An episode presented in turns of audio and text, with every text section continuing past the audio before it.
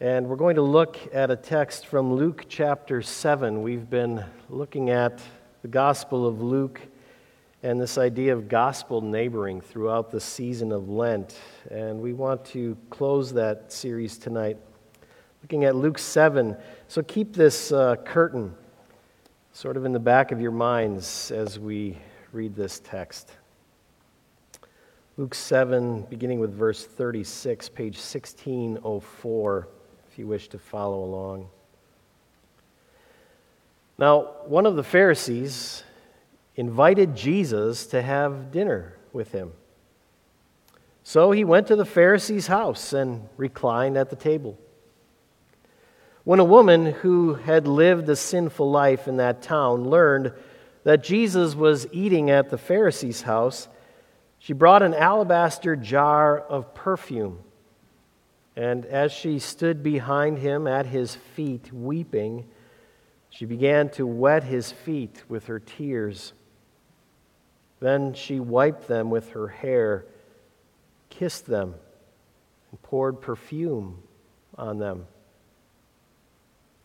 When the Pharisee who had invited him saw this, he said to himself, if this man were a prophet, he would know who is touching him and what kind of woman she is, that she is a sinner. Jesus answered him, Simon, I have something to tell you. Tell me, teacher, he said. Two men owed money to a certain moneylender. One owed him 500 denarii and the other 50. Neither of them had the money to pay him back, so he canceled the debts of both. Now, which of them will love him more? Simon replied, I, I suppose the one who had the bigger debt canceled. You have judged correctly, Jesus said. Then he turned toward the woman and said to Simon, Do you see this woman? I came into your house. You did not give me any water for my feet, but she wet my feet with her tears and wiped them with her hair. You did not give me a kiss, but this woman from the time I entered has not stopped kissing my feet. You did not put oil on my head but she has poured perfume on my feet. Therefore, I tell you, her many sins have been forgiven, for she loved much. But he who has been forgiven little loves little. Then Jesus said to her, Your sins are forgiven. The other guests began to say among themselves, Who is this who even forgives sins? And Jesus said to the woman, Your faith has saved you. Go in peace. After this, Jesus traveled about from one town and village to another, proclaiming the good news of the kingdom of God. The twelve were with him, and also some women who had been cured of evil spirits and diseases. Mary, called Magdalene, from whom seven demons had come out. Joanna, the wife of Chuza, the manager of Herod's household. Susanna, and many others. These women were helping to support them out of their own means. The word of the Lord. Thanks be to God. Friends, in Jesus Christ, the story that we just read begins with a lot of promise. I mean, Jesus finally seems to be gaining some momentum for his campaign. He's finally attracting some attention. Word actually seems to be getting around. People seem more familiar with his name. We see it here as one of the Pharisees actually invites him to his home. Now, as far as Jesus' career goes, this was a positive. For any promising young Messiah, it was good to have friends in high places, among the movers and the shakers of the world. And the Pharisees were one of the most powerful religious groups of their day. Get in good with them, and you didn't know how far it might carry you. It's good to see Jesus finally hobnobbing with the kinds of people who could advance his cause. Enough of that piddling around with these low life fishermen and tax collectors and sickly mothers in law. It's time to cozy up with the big guns. That's how the story begins. It begins with worldly promise, but then it gets waylaid. Almost immediately, someone else has heard that Jesus is in the neighborhood. A woman, a sinful woman at that, a woman with a reputation. Not only does she show up at Simon's address, but she's all over Jesus. It's at best inappropriate, at worst embarrassing. She's all perfume and tears and hair. Poor Jesus, he can't seem to buy a break. These people, they just won't leave him alone. These, these lowlifes, these scourges of the neighborhood, these beggars, these demoniacs, these, these women. How's a Messiah supposed to start a revolution with the, the backing of, of women? But as most of us know, as we've been studying the Gospel of Luke, this Messiah, this Jesus, is not about popularity and polls and power. And this account turns all of that stuff on its head. Jesus is all about the gospel and the upside down kingdom it proclaims.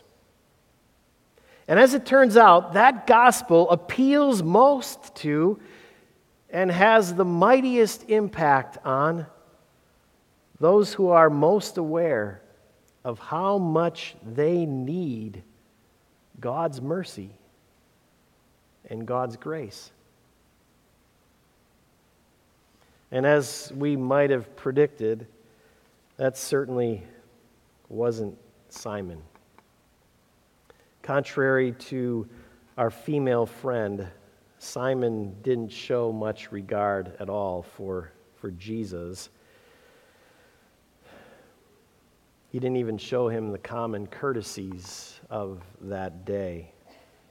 Simon, after all, was a, a Pharisee's Pharisee. He's, he'd made his own way his whole life. He was beholden to no one, and he was proud of it. He didn't need anything in the way of forgiveness because, well, because he hadn't done anything that needed forgiving. Simon's definition of, of sin was something that other people did.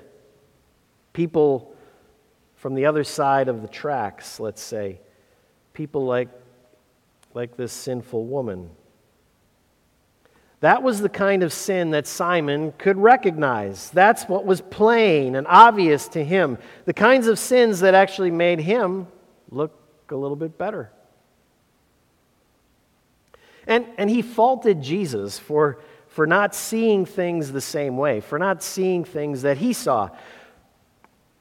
But Jesus sees through a different lens. Jesus sees this woman through a different lens, and he sees Simon through a different lens. And it's the lens of this little money lending story.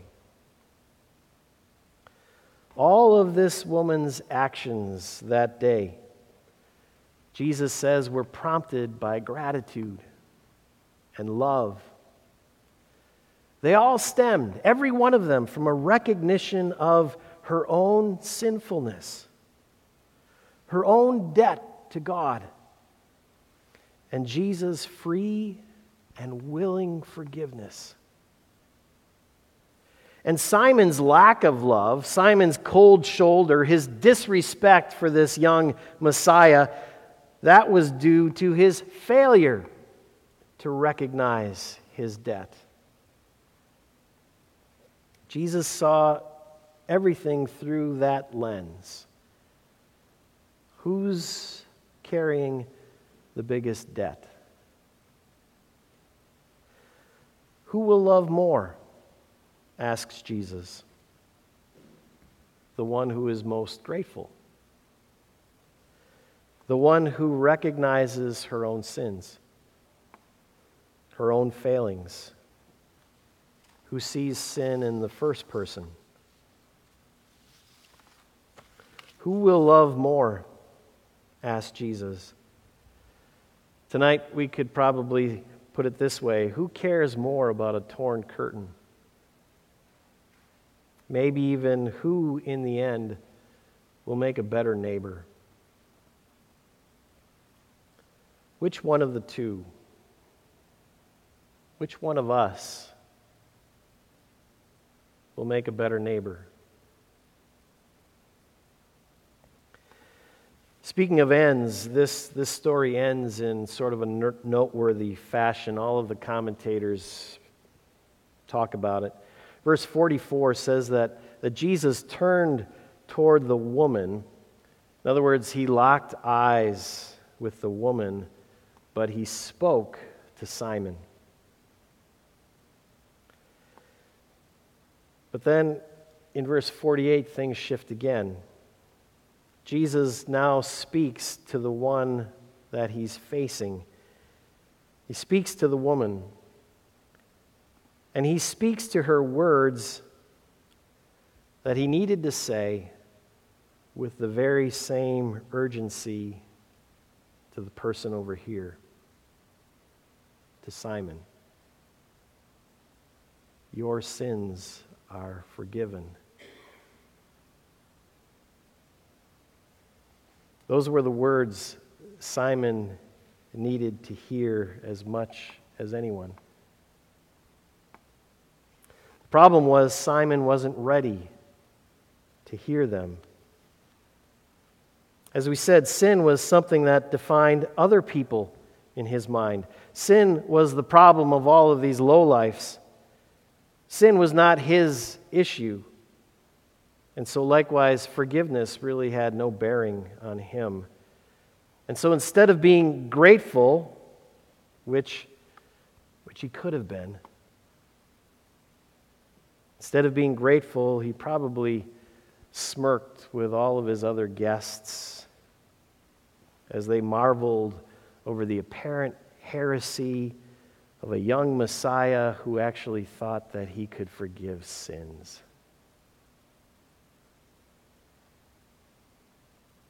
And so Jesus went on his way.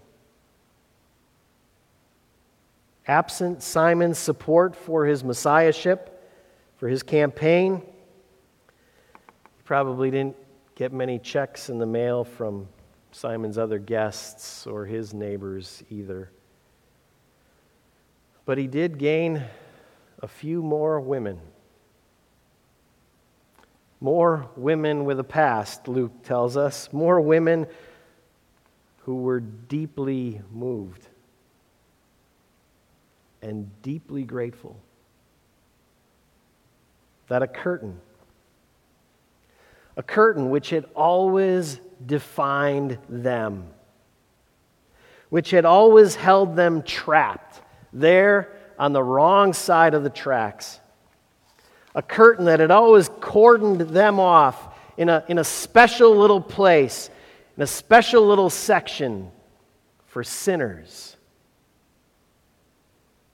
Those women were deeply grateful that someone had finally torn that curtain in half. And those women were ready to open their pocketbooks, to contribute to his campaign, to paint placards with his name, and to follow him wherever he went, even to the cross. Friends, you see the point here? Only sinners can ever be grateful.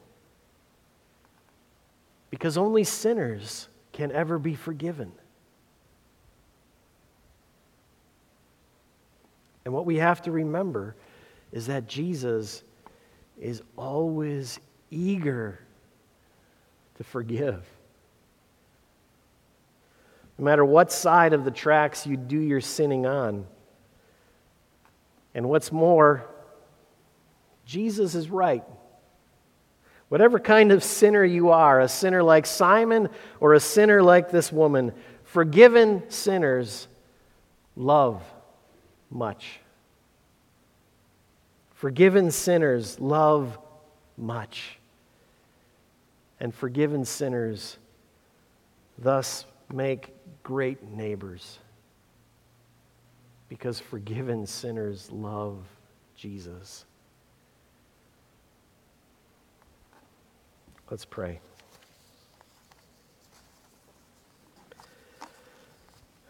Jesus, we come here tonight not because we are without sin, not because we have earned a right to be here. We come here tonight because we are sinners. We have no right to stand in the presence of God at all except for the fact that you looked us in the eyes. And when we realized our sin and confessed it before you, you told us, Your sins are forgiven. May we marvel again at what you have done for us. May we be grateful that that curtain is torn, never to be repaired. We pray in your name. Amen.